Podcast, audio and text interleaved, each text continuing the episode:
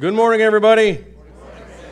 We are going to wrap up our series out of the book of Romans this morning, and I want to say thank you to you because it's been nine weeks long, and I know uh, that's a challenge for my ADD brain, and I know typically our series only about four or five weeks max, and so nine weeks I know is a long time. Uh, what I'm hoping is is that uh, at least, and really I would say Romans is one of the most difficult books of the Bible to understand. And so, what I'm at least hoping is by the time that we leave this morning, you'll at least, at least maybe if there's still some things that are confusing, but at least from a bigger picture, you'll say, oh, no, actually, I get that letter. I understand what Paul was trying to do, what was going on. And so, we'll be in uh, Romans chapter 15, verse 14 is where we'll start, and then we'll uh, conclude with chapter 16 uh, with the entire letter this morning. Now, after uh, this Sunday, don't forget next week is Easter, three services. Don't forget that next week. And then the week after that, we'll start a four week series entitled In South Bend as It Is in Heaven. And so we'll spend four weeks just kind of talking about Jesus' prayer in regards to South Bend and what does that look like for heaven to come here. Uh, cheese fries are everywhere, uh, but that's just a little head tip, tip where it's going to happen.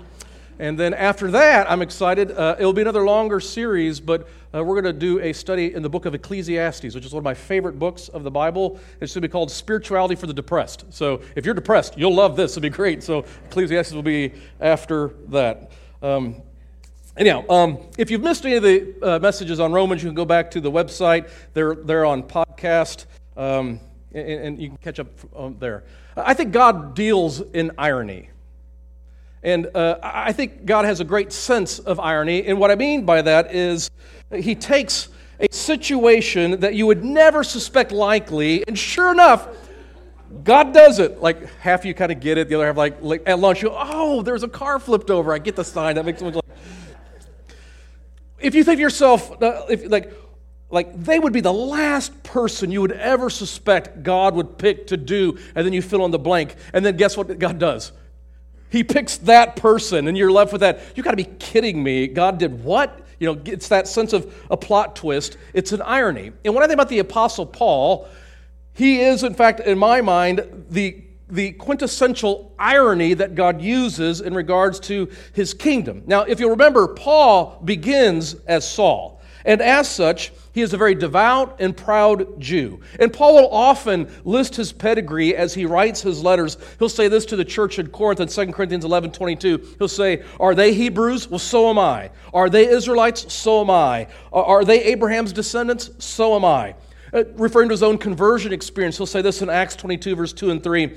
When they heard him speak to them in Aramaic, it's referring to Paul here, they became very quiet. And then Paul said, I am a Jew born in Tarsus of Cilicia, but brought up in this city, meaning Jerusalem. I studied under Gamaliel, who was a respected rabbi at the time, and was thoroughly trained in the law of our ancestors, and I was just as zealous for God as any of you are today.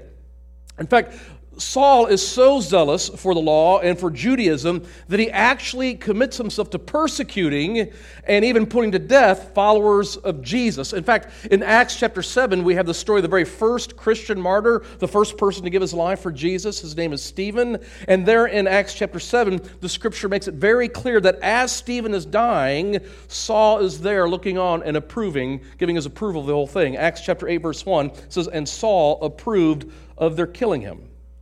And I'm just trying to picture the scene in heaven as Stephen is dying, and maybe God looking over and saying to Gabriel or Michael the archangel, Hey, you see that guy approving of Stephen's death? And them responding, You mean the zealous and devout Jewish guy, Saul? Yeah, Saul. I'm going to make him the apostle to the Gentiles. That both of them like, get out. Yeah, seriously, I'm going to send the most zealous of Jews to be the apostle who shares the good news of my son to the Gentiles. God, that's crazy. It's ironic. And, and, I don't think it is lost on Paul the irony of his own life story that he began here and now he finds himself being an apostle sent by God to preach the gospel of Jesus. And so he picks up on this theme here in verse 14 of Romans 15, is where I'm at. He says, I myself am convinced, my brothers and sisters, that you yourselves are full of goodness. Now, you remember all the issues they've got. This is a, you are full of, there are a lot of things you can fill in the blank there, but Paul says, you are full of goodness. You are filled with knowledge. And competent to even instruct one another. Yet I have written you quite boldly on some points to remind you of them again because of the grace God gave me to be a minister of Christ Jesus to the Gentiles. He gave me the priestly duty of proclaiming the gospel of God so that the Gentiles might become an offering acceptable to God, sanctified by the Holy Spirit. Therefore, I glory in Christ Jesus and my service to God. I will not venture to speak of anything except what Christ has accomplished through me in leading the Gentiles to obey God by what I have said and done, but by the power of signs and wonders through the power of the Spirit of God. So, from Jerusalem all the way around Illyricum, I have fully proclaimed the gospel of Christ. It has always been my ambition to preach the gospel where Christ was not known, so that I would not be building on someone else's foundation. Rather, as it is written, those who are not told about him will see, and those who have not heard will understand. In fact, this is why I have often been hindered from coming to you. He's referring to why he's not made it to visit the church in Rome. So the, the passage here begins a little bit of flattery and buttering them up. like, you are full of goodness and filled with knowledge and competent to instruct. Now, this is the classic kind of speaking positively to somebody's life. Now, it's not a lie. This very well could be exactly what they are. It just needs to be brought out of them. And sometimes saying to someone, Let me tell you what I see in you. You are smart, and you are a leader and you are capable of and then you, however you fill that blank in, sometimes that's just the thing that they need to hear that draws that out of them. Like it's there, it's not, you're not lying, but it just calls that out. And teachers, you know this, right? You, you have sort of that positive reinforcement that sometimes is the thing that brings out the very best in one of your students. And in this, Paul will go on to acknowledge, hey, I know that there's some things that I've written you that have been quite bold, but I just, I need to remind you of these things. And the reason why he has to give them a reminder is because the church in Rome is in conflict. And there's lots of anxiety going on in the church. And the moment you enter into conflict and the moment you enter into anxiety, you're going to forget the positive things. In fact, what will happen is in forgetting, you aren't going to act like the positive things because anxiety does this. Like, I'm telling you, listen, good people, people who love Jesus, when they get anxious and afraid, they do stupid things. And like, if you just think about your own life, like just think about the worst decisions you've made in your life, I would almost guarantee it has almost always come out of that moment where you were anxious and you were afraid. Like we make the worst decisions when they're made out of that spirit of fear or that spirit of anxiety. Like, all right, just calm down for a little bit, just kind of be patient and, and wait, and then you'd probably make a totally different decision. And what's happening is because of this anxiety and conflict in the church, they're not acting like they're full of goodness.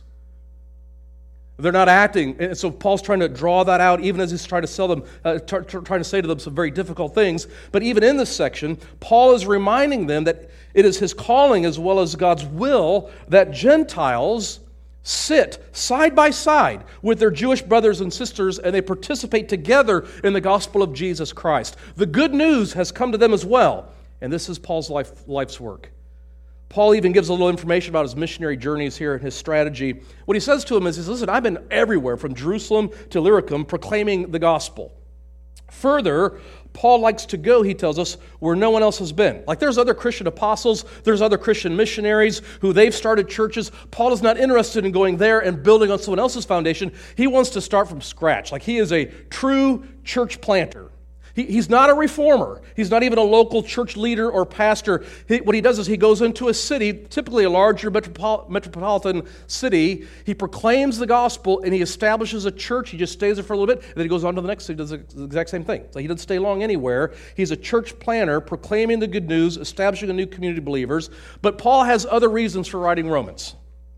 And in the last part of chapter 15, which we'll read in a moment, he reveals a few more of those reasons why he's writing this letter to the church. And as we've been saying, he's trying to work out the implications of the gospel of Jesus for a radically divided church.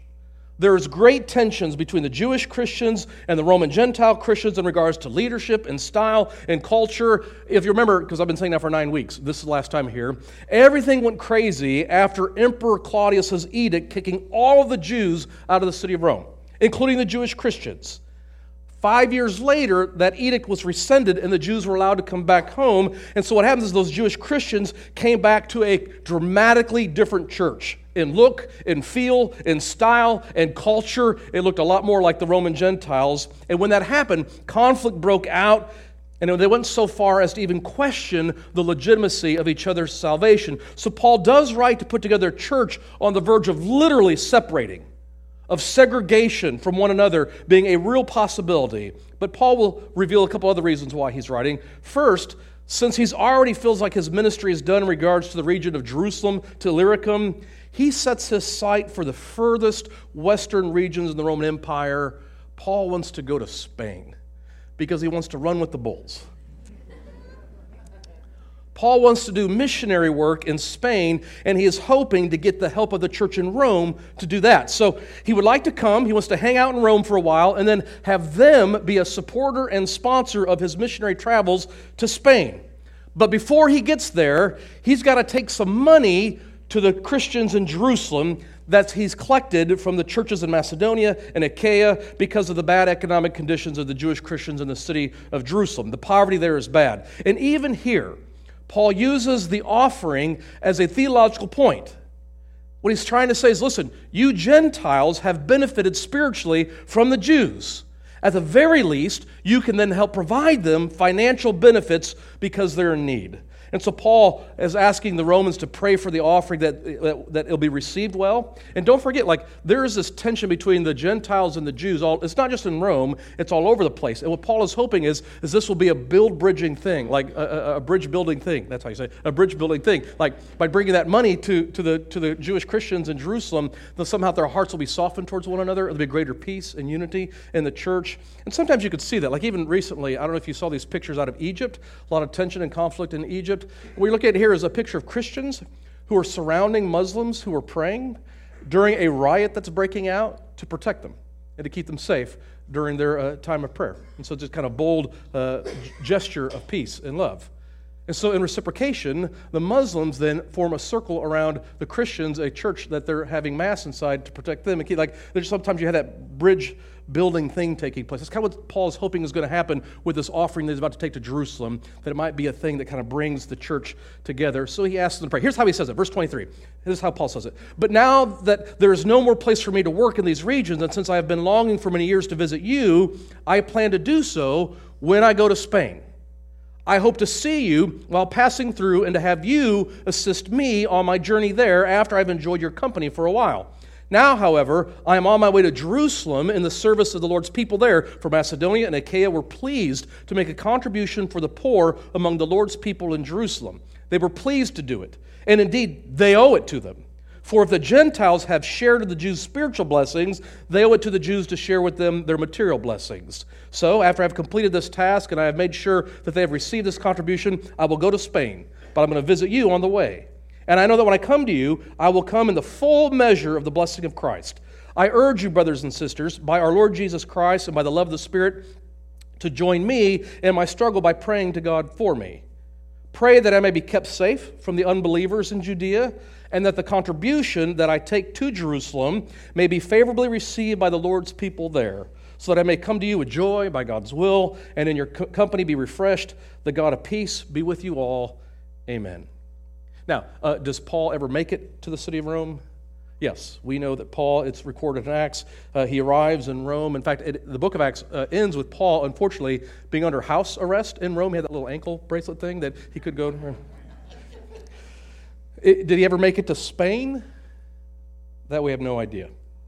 Again, the book of Acts just leaves him in the house arrest in the city, and the Bible gives no indication that he ever left that city of Rome and made it to Spain. Now, outside of the Bible, there are two competing traditions that could go either way. One is that Paul was, in fact, killed and martyred there in Rome. And other traditions hint that he did make it to Spain. Uh, an early church father named Clement in 1 Clement chapter 5 or 7 says that Paul did make it to the limits of the west, extreme limits of the west. That's how it's worded. The Muratorian canon refers to Paul's journey to Spain. So there is some speculation he did make it. Ultimately, we do not know whether he ever made it or not.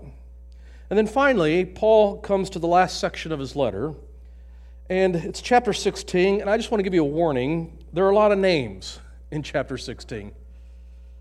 Now, it isn't a genealogy, but it kind of reads like one. So, to help you appreciate it a little bit more, let me try to set up chapter 16 uh, for us with this. You, you, may have heard the story of Sir uh, Nicholas Winton. He is also referred to as the British Schindler. And he is credited with rescuing 669 Jewish children from Czechoslovakia from Nazi concentration camps during World War II. 669. He very quietly found housing and safe transport for all those children in an operation that would be known as or become known as Kindertransport, which is German for children's transport. The world didn't even know about his work. In fact, he didn't even tell his wife, no doubt to probably protect her should he ever be caught. It was only later that she found his scrapbooks and the list of the names of all those children in the attic. And he pieced, she pieced it together and figured out what he had done. In 2014, he received the Order of the White Lion, which is the highest honor given in the Czech Republic. In 2003, he was knighted by the Queen of England for services to humanity, and he died not even two years ago at the age of 106. Isn't that crazy? 106. The world discovered his story after his wife sent his scrapbooks and lists to a Holocaust researcher and wife of a media magnate, which always helps. And the result was a BBC special in 1988 that looked something like this. Take a look at this video all the letters. Back here is the list of all the children. This is Vera Diamant, now Vera Gissing. We did find her name on his list. Vera Gissing is with us here tonight. Hello, Vera. And uh, I should tell you that you are actually sitting next to Nicholas Winton. and it was just so wonderful, so terribly, terribly touching.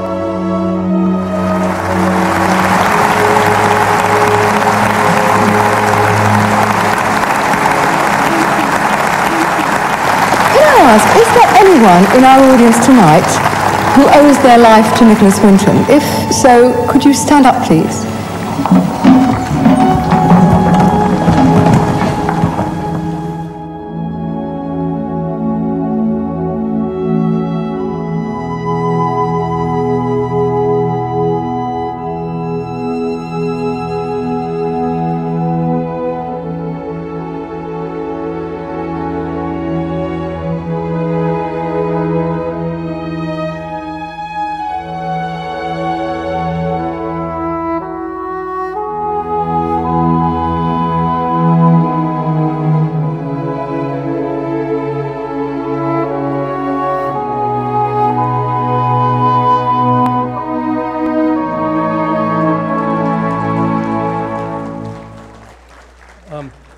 Kleenexes around the room. Just pass them around if you need it. It's always going to be all right. Uh, but in light of that backstory, all of a sudden, names on a list have great meaning and have great power. There's stories behind every one of them. And the story echoes another one that you might be familiar with about Oskar Schindler. Schindler was a German industrialist and an actual member of the Nazi Party during World War II and he is credited with saving the lives of over 1,200 Jews during the Holocaust by employing them in his enamelware and ammunitions factories, which were located in Poland and Bohemia and Moravia. In fact, he's the subject of a 1993 film adaptation of Schindler's List. Have you, anyone see uh, this movie, Schindler's List? Anyone see this? Um, as a side note, um, it was like in the late 90s. I was living in Abilene, Texas at the time. It was New Year's Eve. And on New Year's Eve, I watched two movies that night. One was Gandhi, and the other one was Schindler's List. It was the most depressing New Year's Eve I've ever had in my entire life. It's like, why would you do this? It's just a terrible idea. Like, great movie, just don't watch it on New Year's Eve. It's a bad, bad idea. Anyhow, the movie is a reflection of his life as he begins kind of as an opportunistic, uh, kind of motivated by that uh, and profit, but over time began to show extraordinary initiative and tenacity and dedication to saving the lives of his Jewish employees. By the end of the war, he had saved over 1,200 Jews from concentration camps through hiding them, and literally, he spent his entire life fortune on bribes to SS guards and officials, as well as black market supplies that were needed for his Jewish employees. And so, 1,200 names of individuals that were on his list that he kept as well were saved from death. In 1963, he was named Righteous Among the Nations by the Israeli government. It was a high honor that recognizes uh, non Jews who helped and rescued the Jewish people during the Holocaust. He died on October 9th, 1974, in Hildesheim, Germany, And he's actually buried in Jerusalem on Mount Zion, the only member of the Nazi party to be honored in this way. And so um, it was important to have your name on, like over 1,200 names on Schindler's list. In fact, um, I have a friend who has a friend that went to Israel to the Holocaust Museum, which is where they have Schindler's List.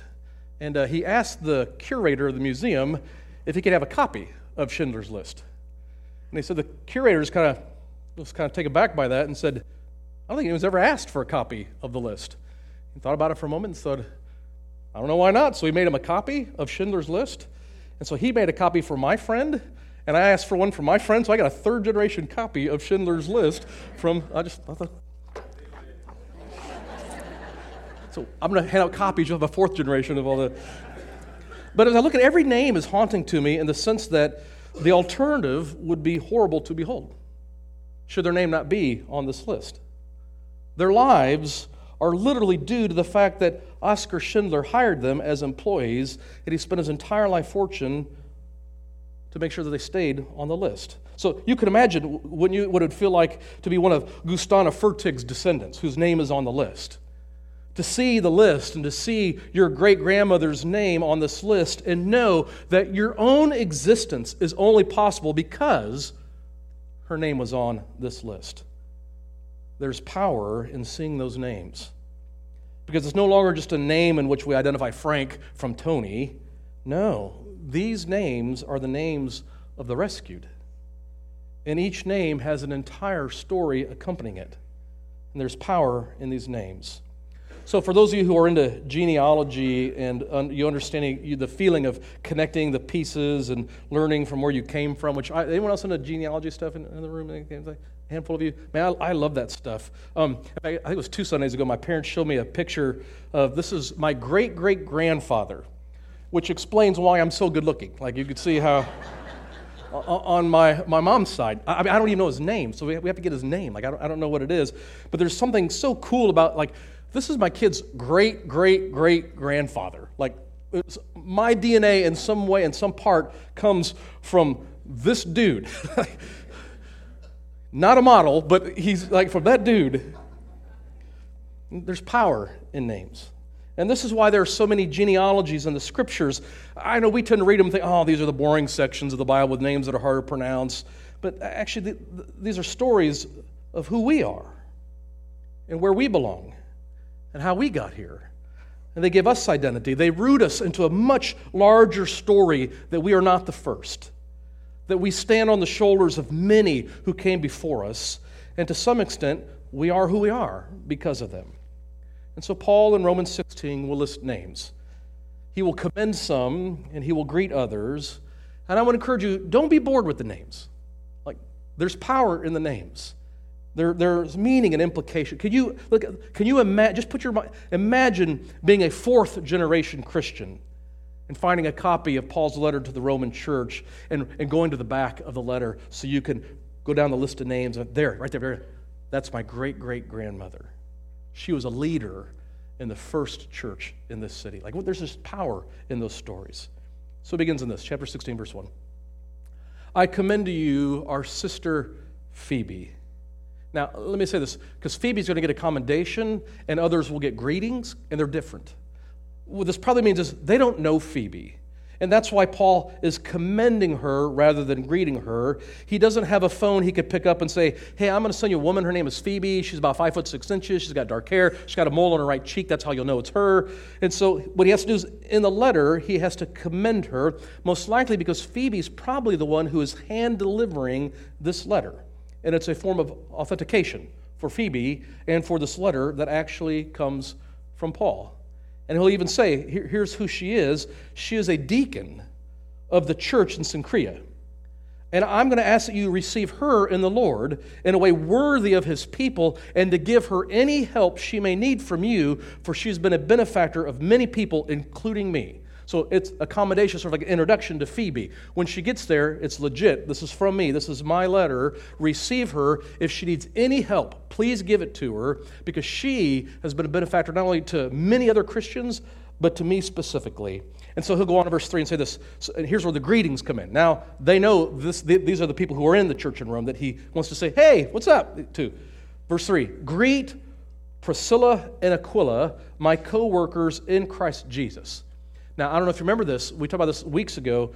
Paul met them in Corinth, and the reason why is according to Acts chapter 2, they were a part of those the Jewish Christians that were kicked out of the city of Rome because of the edict of Claudius, and they were tent makers just like Paul, and so they got to know one another there. It says in verse 4, they risked their lives for me. And not only I, but all the churches of the Gentiles are grateful to them. So greet also the church that meets at their house, which is another side note. Like um, the early church met in homes. Like you would, you would not come to a building like this. You would not be sitting in chairs. Like, you would meet in homes. And so there were probably several house churches throughout the city of Rome, and Paul's letter would be sent to each one of them to be read. Uh, that's kind of how it worked back then. And there was apparently in Priscilla and Aquila's house, one of the churches met. He'll go on to say, Greet my dear friend Epaenetus who was the first convert to Christ in the province of Asia. Greet Mary, who worked very hard for you. Greet Andronicus and Junia, my fellow Jews who have been in prison with me. They are outstanding among the apostles. Now, there is a debate as to whether this means they were held in high regard by the apostles or if they were, in fact, outstanding apostles which we know uh, uh, apostle, you had the original 12, but others were referred to as apostoloi or apostolos, apostles, because they were church planters. I mean, Paul himself is not one of the original 12, but he becomes known as the apostle Paul because he is a church planter. It says, and they were in Christ before I was. Greet Ampliatus, my dear friend in the Lord. Greet Urbanus, our co worker in Christ, and my dear friend Stachys. Greet Apelles, whose fidelity to Christ has stood the test. Greet those who belong to the household of Aristobulus. Greet Herodion, my fellow Jew. Greet those in the household of Narcissus, which I like to know the backstory of that one there. Like, how'd you get that name? Who are in the Lord. Greet Tryphena and Tryphosa, and I'm going to guess they're twins, like, like twin girls. Like, what should we call them? Tryphena, Tryphosa. All right, that's what we're doing. Those women who work hard in the Lord. Greet my dear friend Persis, another woman who has worked very hard in the Lord. Greet Rufus, chosen in the Lord, and his mother, who has been a mother to me too. Greet Asyncritus, Phlegon, Hermes, Patrobas, Hermas, and other brothers and sisters with them. Greet Philogus, Julia, Nereus and his sister, and Olympas, and all the people, Lord's people who are with them. Greet one another with a holy kiss. All the churches of Christ send greetings.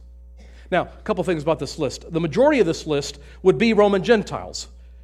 And that would speak that at this point, the majority of the church now in Rome are Gentiles. It is also interesting to note that most of these names are those who were considered slaves or freedmen who at one time were slaves, but some on the list would be noteworthy. Paul will refer to those who belong to the household of Aristobulus. Aristobulus is actually the grandson of Herod the Great, and he was a friend of Emperor Claudius. He was probably not a believer. But at his death, his slaves would become the property of the emperor, but they would still be referred to as the household of Aristobulus. In verse 13, it mentions the name of Rufus. Do you know who Rufus is? He's mentioned in Mark chapter 15, verse 21. Rufus's father, you know who it is? It's Simon of Cyrene. You remember the role Simon of Cyrene played at the crucifixion? He's one that actually, in the end, uh, carries the cross of Jesus. His son Rufus is in the city here of Rome, and so he gives his greeting. Uh, Narcissus, my guess is, is the same thing as Aristobulus. He was not a believer, but he was friends with Emperor Claudius. And when Emperor Claudius died, Emperor Nero took over. And Emperor Nero's uh, mother was not much better. Agrippina was her name. She forced Narcissus to commit suicide. And this happened three or four years before Paul wrote his letter to the Romans here. And his slaves then would be part of the royal household. But if I might speak to the women in the house for just a moment, because um, patriarchy, in the end, produces a bad rap for women.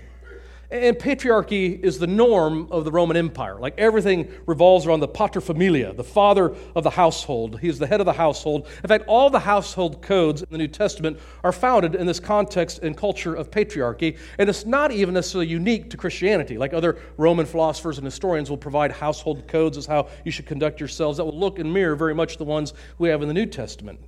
But because of patriarchy, what happens is uh, the result is in the church, there tends to be a downplaying of the role and place of women in the church. Now, the secret is everyone knows if it weren't for women, the church would ground to a halt as soon as it starts.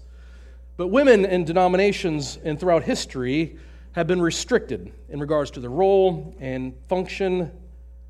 And I would just like to point out, at least from Romans 16, you wouldn't be able to tell that from this list in Romans 16. Because women are highlighted and are praised for their service and their leadership, from Phoebe to Priscilla to Mary to Junius to Tryphena and Tryphosa, Persis, Rufus's mother, Julia, Nereus' sister, Olympas, Women were in every way co workers with Paul in the kingdom of God. And what you see is a diverse community of individuals who served and worked in the kingdom of God, and Paul loves them, and he sees them as co workers. They have been a part of a great work, and their names will live on for 2,000 years. Now, Paul will shift next in verse 17 and give just some practical guidance. He'll say this in verse 17 I urge you, brothers and sisters, to watch out for those who cause divisions and put obstacles in your way that are contrary to the teaching you have learned. Just keep away from them. You hear what he's saying there? Now, he's already having to deal with so many things going on in terms of conflict, and this happens to Paul everywhere he goes. So, this is, this is really important for Paul. Like, there are people who just want to cause division, and they just want to put obstacles in your way that are contrary to what you've already learned from them. Like, just, just stay away from them. Like, just keep away from them, is what he's saying. For such people are not serving our Lord Jesus, but their own appetites. By smooth talk and flattery, they deceive the minds of naive people. And everyone has heard about your obedience, so I rejoice because of you. But I want you to be wise and, and, and, about what is good and innocent about what is evil. The God of peace will soon crush Satan under your feet. The grace of our Lord Jesus be with you. And this, this is just a reality that sometimes, sometimes it's a, it's a contextual thing. Sometimes people could just be toxic, right? Like, and churches are not immune from that. Sometimes there just could be a, a, toxicity that exists. It might be just the context of this isn't the right church for you. Like, if you went to another one, like, you'd be great there. Like, you, you wouldn't be offended all the time. Like, you'd be able to serve. Like, uh, for whatever reason, it just. I wish I would have learned this lesson years and years ago. I think because it's a church, sometimes you think, oh, well, I mean, everybody just has to stay that wants to stay. And that doesn't seem what Paul says at all. Like, no, there's some people, like, they're just always looking to be offended and they're toxic and, like, like just stay away from them. Like, note them. This church might be for you, for you, but there's another one out there that's going to be great. Division is too costly to the mission and vision of Jesus. And those who are set on division, he says, just keep away from them. But to those he's writing to, everyone's heard of your obedience. So be wise about what is good and innocent about what is evil. Satan's going to be crushed. Don't worry. And then he kind of gives a final, hey, what's up, from everyone with, who's with me. Like they're all saying, they want to say hello too. So here's their list. Verse 21 Timothy, my co worker, sends his greetings to you, as do Lucius and Jason and Sosipater, my fellow Jews. And here's an interesting thing that you see in verse 22 here. He says, I, Tertius, who wrote down this letter, greet you in the Lord.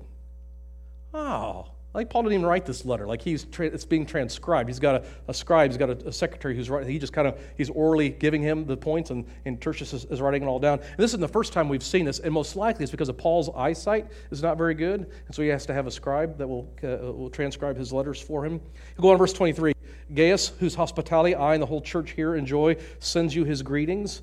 Erastus, who is the city's director of public works, and our brother Quartus send you their greetings. Now, just a little interesting side note uh, archaeologists have actually seen an inscription with Erastus's name in it. He was kind of like the city treasurer, which is a big deal, and belonged to the church there in Corinth. And then Paul ends his letter with a final benediction. And I will end the series then with this final benediction. Uh, if you wouldn't mind, I'm going to ask if you would mind standing. Let this be our final word. And I want you to note, even in the benediction, Paul's central themes of the letter remain.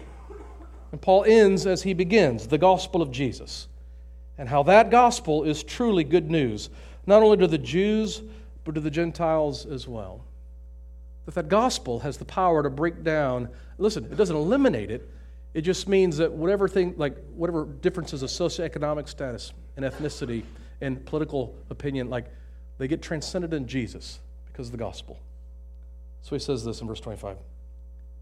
Now, to him who is able to establish you in accordance with my gospel, the message I proclaim about Jesus Christ, in keeping with the revelation of the mystery hidden for long ages past, but now revealed and made known through the prophetic writings by the command of the eternal God, so that all the Gentiles, like including us, might come to the obedience that comes from faith.